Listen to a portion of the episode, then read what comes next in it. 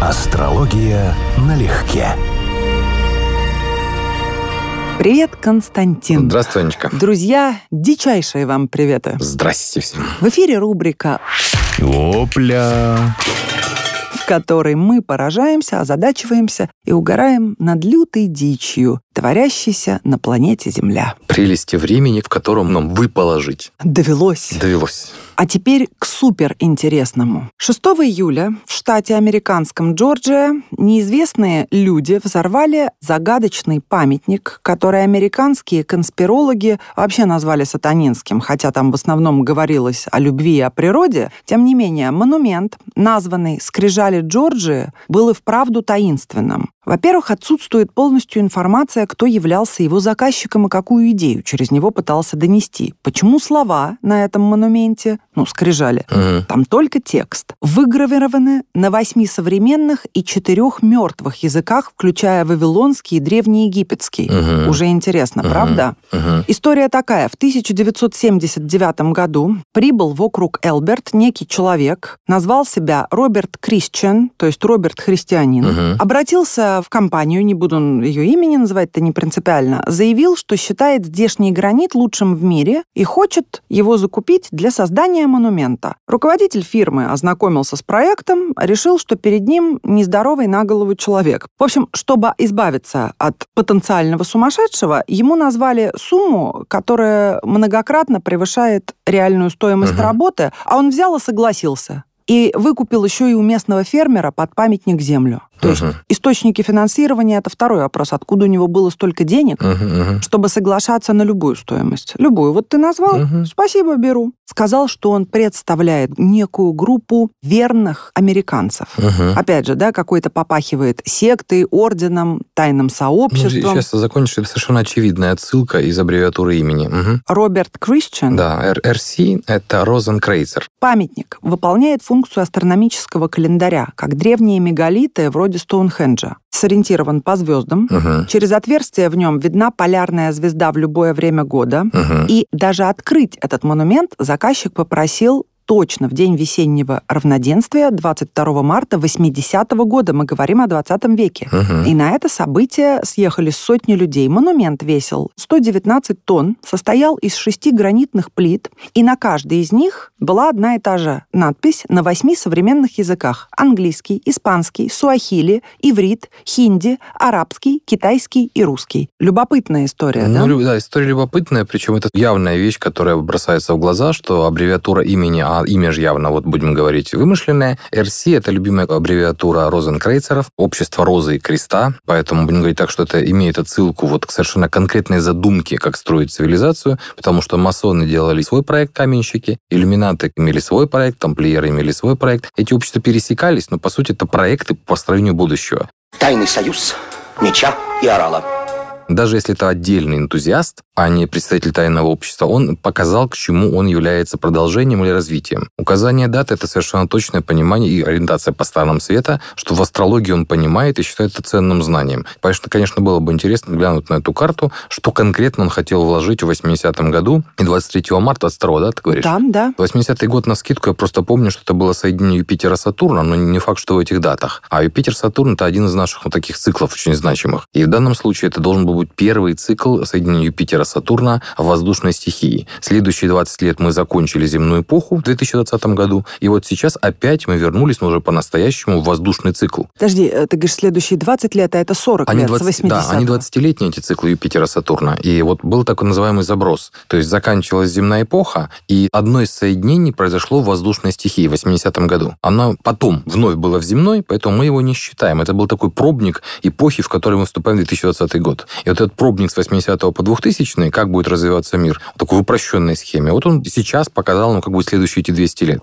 Поэтому, возможно, хотел отметить вот эту эпоху. Ну, тут есть над чем подумать. Конечно, это больше похоже на деятельность какого-то одного энтузиаста, который, ну, может, не с манией Не, величия, да, но не-не-не. с желанием Мне кажется, похоже как раз на представителя группы, просто, скажем так, такого завхоза от этой группы, Мгм. который пришел, все это пробил и реализовал. Вот 10 тезисов, которые были на восьми Мгм. языках написаны на нем. Первое. Пусть земное население никогда не превышает 500 миллионов, пребывая в постоянном равновесии с природой. Второе. Разумно регулируйте рождаемость, повышая ценность жизненной подготовки и многообразия человечества. Третье. Найдем новый живой язык, способный объединить человечество. Четвертое. Проявляйте терпимость в вопросах чувств, веры, традиций и им подобных. Пятое. Пусть справедливые законы и беспристрастный суд встанут на защиту народов и наций. Шестое. Пусть каждая нация сама решает свои внутренние дела, вынося на мировой суд общенародные проблемы. Седьмое. Избегайте мелочных судебных тяжб и бесполезных чиновников.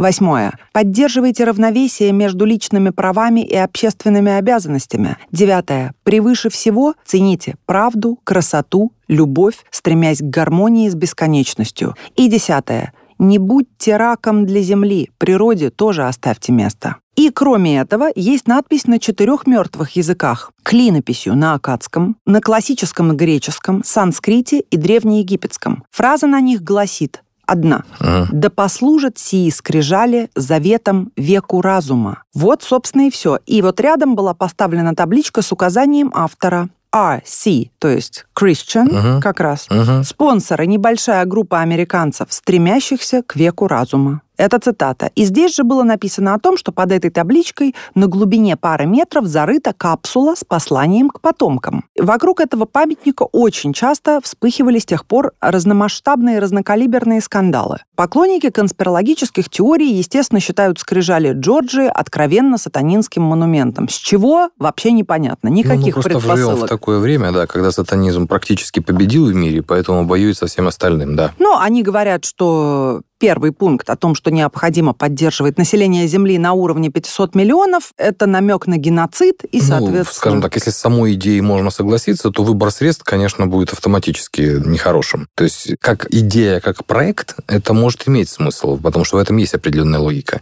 Но попытаться сейчас это все реализовать, это, естественно, будет не очень простой темой. А вот 6 июля, с чего я и начала, сего года, под утречко жители окружающих ферм услышали взрыв. Памятник сильно пострадал, взорвали, скрижаль Мгм. Джорджия. Настолько пострадал, что уже к вечеру этого дня оперативно власти снесли его остатки. Мгм. Что это вообще все означало с самого начала и является ли уничтожение 40 с лишним лет спустя каким-то запланированным актом, никто ничего не знает. Очень похоже, что это запланированный акт. Я пока тебя слушал, у меня тут две идеи возникло. Ну, во-первых, то, что это очень похоже на политическую или идеологическую программу, и для тайного общества это абсолютно логичное высказывание. Оно всяко более продуктивно, чем заморочки за все хорошее против всего плохого. Тут хотя бы конкретика какая-то намечена. А второй момент, ты знаешь, интересная мысль. Если это действительно делал не отдельный энтузиаст, а это делало тайное общество, то, возможно, оно реализовало идею, которая у меня была очень давно, она написана в книге «Профессиональная астрология», что, возможно, я не знаю, как технически, но я понимаю, что это следующий этап развития астрологии, что можно делать и лекции мунданного типа. То есть можно выбирать момент, когда некое действие в строго определенном месте на земном шаре, вот именно эта тема и является сейчас проблемой для астрологии, потому что позиционирование астрологии по земному шару, ну, скажем, плохо разработанная тема, слишком спорная. А вот выбор времени, да, и вот надо посмотреть на дату, почему она была для него очень важна. И вот состыковать место и время для того, чтобы делать некие события, которые будут тянуть за собой по нашим оккультным соображениям далеко идущие последствия. Ништяк. Я балдею. То есть оно может быть внешне на уровне поставить памятник, какое-то высказывание, какой-то перформанс совершенно безобидный. Но из-за того, что синхронизирована уязвимая точка, грубо говоря, чисто магическое мышление, время и место, то это будет распространяться вот как волны от брошенного камня, вызывая определенное воздействие. Я подозреваю, что вот эта логика здесь была заложена. Что именно поэтому выбрано именно это место и именно это время. Вопрос только, чего они всем этим достигли? Ну, простояли эти скрижали Джорджи, ну, разгорались там какие-то скандалы, люди нервничали, в окрестности только фермы и фермеры. Далее. Ну, например, раскачка или усиление гороскопа этого самого тайного общества она таким образом могла делаться. То есть они понимали, что, грубо говоря, мир они не перевернут. Но усилить свое влияние, опять же, астрологическим путем, не логикой, мы в политику пошли там и так далее, деньги в нас затекают, а именно вот символической акцией, которая должна повлиять положительным образом на гороскоп какой-то значимый. В этом есть свой интерес. Я бы сказал, что это вполне себе достаточно интригующее начало для астрологического детективного романа. Опля! Ты наверняка знаешь о практике, которую проходят приехавшие в Индию за просветлением, за випасаной, но здесь речь пойдет о пассивной или статической медитации, когда лежат в подобии некоем склепа или под землей в Мгм, темноте, мгм. без движения, Да. размышляют о жизни. Это да, это экстремальная реально практика. Хотел бы пройти такую? Ты знаешь, что, чтобы хотел, то твердо нет. Прошел бы. Прошел бы. Наверное, это имеет смысл однозначно. Но это надо выбрать соответствующий момент. Нужно быть к этому готовым. В том числе, чтобы не закрепить опыт неудачи. Это очень эффективная тема. Это имитация темы смерти и возрождения. Да, это прекрасно написано у Грофа. В частности, он разбирает шаманские практики такого типа, описывает, как работает механика такого рода ритуалов. И здесь очень важная составляющая – это сенсорное голодание. То есть человек, находясь в этом состоянии, за счет того, что у него изолированы впечатления визуальные, аудиальные и так далее, он вынужденно, даже если не имеет этого навыка, переходит в глубокий транс по внутренним каналам восприятия, то есть на внутренние визуальные образы, на внутреннее аудиальное кинестетическое содержание. Так что даже без всяких психоделиков получаются очень даже психоделические эффекты. А теперь-то по миру не налетаешься? И в России появилась услуга по инсценировке собственных похорон. Всего за 2 миллиона рублей. Ух ты, господи! Вам проведут полноценное погребение в полном соответствии с вашим вероисповеданием, кем бы ты ни был. Кришнаит, католик, христианин. Эка жесть. Это жесть, да. Все организуют тип-топ и даже закопают в гробу на 20-60 минут. Это прямо песня. И меня закопают. Знаешь, у меня сразу три ассоциации по этому поводу. Во-первых, у меня был в Харькове знакомый, который проводил такие тренинги еще лет 20 назад. Конечно, не за 2 миллиона, а очень за демократические цены. Они выкапывали для вот любителей, многие бизнесмены, говорит, участвовали. По сути, выкапывалась могила, человек в нее укладывался, но него не закапывали без гроба, а набрасывали сверху вот ветки еловые такой. Как бы это все равно закрытое пространство. Он мне рассказывал, что масса людей не в состоянии находиться вот в этом положении достаточно длительный период времени. Паника начинается, типа земля не принимает. Второй момент, конечно, который здесь вот интересно звучит, это магическая, а еще точнее черномагическая практика, когда живого человека при жизни отпевают. То есть это один из способов разотождествиться, выйти из религии, с которой ты связан. Поэтому я думаю, что те люди религиозные услышали, что ты сейчас рассказываешь, их то точно покоробило, даже если они не слышали про этот обряды в черной магии, но они интуитивно понимают, что здесь что-то не совсем гладкое, да? Я думаю, даже нерелигиозных людей Да. многих покоробило. И не только от цены, а от сути Да, происходящего. а третье, что это может быть на самом деле забавно, несмотря на цену. Когда я был студентом, у нас отмечался день факультета в авиационном институте. И у нас была такая практика, я даже сам в ней участвовал. То есть был реальный гроб, за очень символические, за студенческие деньги туда укладывался, тебе ставили свечку, и команда твоих друзей, студенты, девушки, плакальщицы, и вот это вот все, значит, двигалось в церемонии от одного учебного корпуса к другому в праздничный день. Что-то только типа 20 минут, не больше того. Но учитывая, что все это делалось театральным, все же участвовали, всем же весело, на кого-то нас покинул. Все это сопровождалось непрерывным хохотом. Это было одно из самых главных впечатлений таких. Да, была такая практика, была. Прекрасно, потому что молодежь легко относится к смерти и не делает из этого великой истории, как люди в возрасте, которые, слыша об этом, Для уже, кого- наверное, хмурят брови. Для кого это вызов, на самом деле, в Конечно. жизни, да. Эффект депрессивности этой истории только кажущийся. На самом деле штука психотерапевтическая. Мгм. Автор инициативы Екатерина Преображенская считает,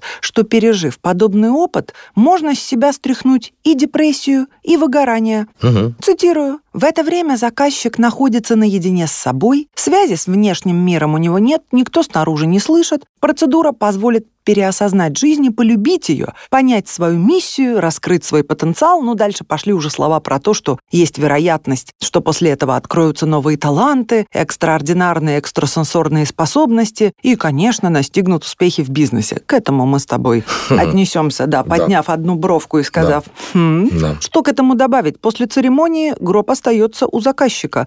Такой, Нам он больше не нужен. Забирайте, да. два ляма, Расходничек. два ляма отслюнявил, унес Да. впечатление, Да, квест, экстрасенсорные способности, да. квест для крепко заскучавших. Вот, я сейчас хотел сказать, что это явно может помочь людям, у которых творческий кризис на уровне все пережил, скучно, не понимаю, зачем живу, апатия. Вот тебе способ освежить впечатление, переосмыслить и прошлую жизнь, и часть оставшуюся будущую. Потому что, скажем, если у человека есть какой-то смысл, цель и так далее, ему это будет скорее просто стрессом. А вот для тех, кто зашел в тупик, наверное, это будет интересным выходом. Скажи, пожалуйста, что астрологически должно быть в карте средняя температура по больнице у человека, который подпишется на это. Мы финансовую составляющую даже в сторону откладываем. Ну да. Почти наверняка либо Плутон, выраженное влияние Плутона, возможно, в прогностике, то есть период, когда он проходит через экстремальные практики, это одна из них, хотя ничего с телом не происходит, стресса физического по большому счету нет, а вот психологически может быть вполне себе масштабной стресской. Это плутонианская тема. И тут хоть отнесется к этому еще более серьезно, то есть совсем серьезно, как религиозные практики, то, наверное, здесь есть символизм прямой восьмого дома, и может быть даже, что это можно использовать как тему астромагии для прохождения наиболее кризисных периодов жизни, то есть, как сказать, рассчитаться в виде досрочного выполнения определенных обязательств. Но насколько это имеет смысл, вопрос открытый, потому что мы живем одну судьбу, и сравнить, к сожалению, два варианта судьбы, где мы прошли эту практику и не прошли, мы не можем никак. Но в любом случае, если человек нуждается в солидной встряске, это сработает. Да, встряски, перекалибровки, перенастройки, перезагрузки. Вот даже, mm-hmm. пожалуй, так. То есть как бы заново перезагрузить свою систему ценностей. Но не обязательно за 2 миллиона, честно говоря. Опля. Скажи, для тебя очевидно, что практически любой эстрадный исполнитель, будь то поп, рок-музыкант, неважно, даже человек, поющий какую-нибудь полную лабуду, привлекает к себе дополнительное внимание женщин и получает доступ к большему разнообразию и, возможно, лучшему качеству дам. Вообще, конечно, да. Сам факт увеличения количества любого в чем угодно всегда приводит к каким-то качественным изменениям, иногда очень сильно заметным. А возможность продемонстрировать себя на любое большее количество автоматически означает, что ты вписываешься большему количеству людей в седьмой дом, в пятый дом. То есть появляется большее количество претенденток, претендентов, кандидатов и так далее. Плюс еще вот просто стереотипы половые, которые мы с тобой обсуждали, что для женщины мужчина интересен интересен, если он особенный, если он яркий, если он демонстрирует то, что он имеет некое превосходство. И вот, соответственно, это один из способов продемонстрировать, что у тебя хороший генофонд, и ты вообще представляешь интерес для размножения. Все правильно. Американские ученые задались этим вопросом. Для чего же мужчины поднимаются на сцену и играют музыку, поют песни,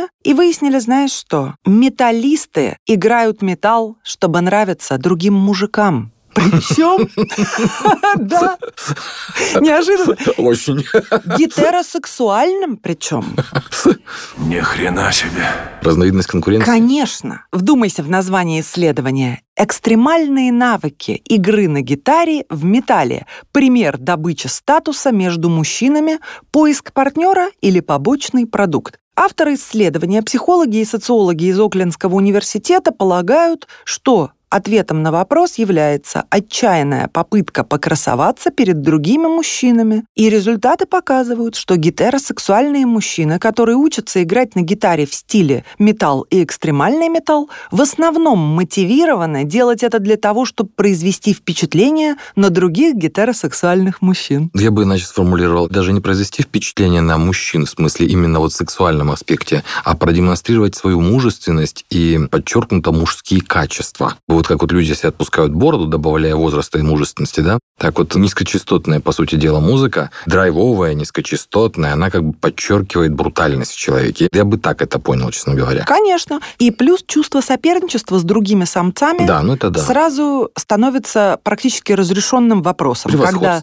да, ты на сцене, а они угу. трясут хайром да, да, да, да. и козой в зале, условно. Угу. И для зрителей совершенно ясно, понятно, кто здесь бета, кто здесь альфа, да. Угу. Да, то есть они хотят хотят круто выглядеть на фоне других mm-hmm. мужчин. Да, все логично. Разумно, логично. Скажи-ка мне, что у нас за такую низкочастотную музыку отвечает в астрологии? У нас был период, когда Нептун шел по Скорпиону. Скорпион, в принципе, описывает интенсивные переживания. Любая планета в Скорпионе проявляется интенсивно, чрезмерно, напряженно, может быть, стрессово. И когда шел Нептун, который описывает, вот, собственно говоря, смену музыкальных трендов, то по Скорпиону он дал толчок к развитию тяжелой музыки. И, соответственно, поколение, которое родилось потом с этим положением, вот они в том числе развивали эту музыку в дальнейшем. То есть именно на них вот рок-н-ролл перешел в тяжелые формы, и в трэш, и в хэви, и хард, и так далее. Но разве не забавно, что одни вкладывают силы в получении навыков игры мелодичной музыки, то есть ради, по сути, случайного секса со случайными женщинами. А те, кто в быструю, грубую, жесткую игру вкладывали силы, работали на внутрисексуальную конкуренцию на других мужчин. Наверное, оба способа работают. И, наверное, на разных женщин они еще по-разному работают. В этом, наверное, дело. Потому что мы так, если Так еще мужчина- раз, металюк не это ведет, не это является приоритетным стимулом, а то, что такие же косматые, там, бородатые, брутальные, мгм. огромные мужики в зале Мгм. будут качать Мгм. и смотреть на них как на авторитетов. Ну, тема конкуренции с мужчиной, да. Есть условно-сексуальная энергия, я бы так сказал. То есть, да, это, безусловно, половая борьба внутривидовая, да, но это не для женщин делается. Знаешь, мне вообще хотелось бы верить, что не всеми делами, и в том числе в музыке, руководит секс. Ну, конечно, Все-таки люди нет. должны это делать, потому что у них естественная внутренняя потребность, включая тяжелую музыку, потому что они выражают то, что не делает музыка гармоничная, то, что не делает музыка лирическая. А эта энергия есть. Есть люди, которые хотят ее слушать. То есть, кроме полового аспекта концертного, да, ярко выраженного, есть же еще вот этот момент резонанса. Мы проводники определенного влияния. Раз это кто-то слушает, значит, это интересно. Константин, мог бы Гроулом что-нибудь пропеть хотя бы минут пять? Вот так, Нет, чтобы с да, горла кровища Даже при- захлестало. примерно. Я вообще считаю это какой-то разновидностью интереса к сатанизму. Нет, это вполне серьезно. При том, что я не являюсь сочувствующим крупным религиям, но я понимаю, что интерес вот э, к такого рода музыке – это интерес, по сути, к какой-то сатанинской направленности. Они не случайно этим интересуются. А вот, скажем, тибетское горловое пение, которое тоже в тех же частотах, меня прям завораживает. Узнаю брата Васю. Да, да. Опля! И в продолжение темы музыки повозмущаться и немножечко поржать. Бельгийский фермер получил грант на 75 тысяч евро, чтобы выяснить, как его свиньи реагируют на разные стили музыки. М, Ну вот сразу, умница. сразу хочется сказать, о, блядь. Моя Ну- умница, ну, молодчинка. Нет, ну вот ну как? Ну объясни мне, пожалуйста. Ну кому какая нафиг разница, нравится его свиньям классика, рок, поп или кантри, или шансон? Какая разница? Зачем на это тратить 75 А они тысяч евро? поросятся и дают эти самые коровы разные надои. Эти лет 40 назад проходили эти исследования. Да, коровы как раз на классику Ну, хорошо реагируют. Вот, может быть, на панк-рок хорошо реагируют свиньи, например. Разговор другой. Какое интересное общество, которое может позволить себе выдавать гранты, в принципе, иметь суммы, да, лишние, которые выдает вот на такого рода исследования. А то, что фермер молодец, он молодец просто очень. Так я про гранты говорю. Да. Про тех, кто является источником финансирования и заказчиком подобных исследований. Они к концу 2022 должны быть опубликованы. Но просто вот это, господа, такая адская И дичь. сожрались. Не то слово. Сожрались. И вот в этом случае, конечно, представить, как свиньи, значит, по понедельникам слушают джаз, Мгм. По, По вторникам Pink вторникам. Floyd, да. Да, потом они трепуют Э, под Вот, какие-нибудь... кстати, Пинк Флойд может зайти, ну мало ли. Все-таки поросенок, да. В общем, мы рады за свиней, так скажем, и за фермера. В природе так бывает Свинья свинью рожает Свиноворот свиней. Ой, папа За фермера я рада. Ему какое-то развлечение, опять-таки, 75 денежка. Да, совсем. На записи, да, наверное, и на усилители, на колонки потратил. Вот хороший вопрос, ты знаешь, да? На что эта сумма? Хороший вопрос, правда. Вот тот, кто грант выписывал, он чем думал? Не то, что тему выбрал, допустим, тему ему спустили, но вот он когда сумму просчитывал, он как ее считал? Очень интересно, правда? Зажрались. В этом смысле бухгалтерские отчеты Да. посмотреть было бы крайне любопытно. И как за них отчитается фермер. Не, он, я думаю, найдет 85 тысяч спустить по отчетам-то. Ну вот будут колонки, Лицензированные будет то. записи, брендовые колоночки, усилки. Да. Все это установить. Какая-нибудь фирма, Группа которая аниматоров. возьмется, которая возьмется все это ставить, да. Плюс электричество, которое сейчас недешево стоит. Не, ну было бы желание, да, списать можно. Ну, я тебя умоляю, 75 тысяч. Ну, сумма хорошая, конечно, да. Зато мы узнаем, что же предпочитают бельгийские свиньи. Мгм. Причем, что самое обидное, у конкретного фермера, ибо такая постановка вопроса глубоко не научна. Ну, я думаю, там очень все это раскидает по породам. Вот, а надо по породам, по географии, посмотреть, Гендер, есть ли зависимость от кормов, возраст, от гендера, да, от возраста. От погоды. Ну, это следующий грант, наверное. Я тоже так думаю. Друзья, остается пожелать, чтобы вам выписывали гранты тоже на всякую веселую, бесполезную дичь, чтобы вы могли просто наслаждаться и угорать за чужой счет. И ставить своим утренним поросятам разную музыку. Да. Всем пока-пока-пока. Хру-хру. Астрология налегке.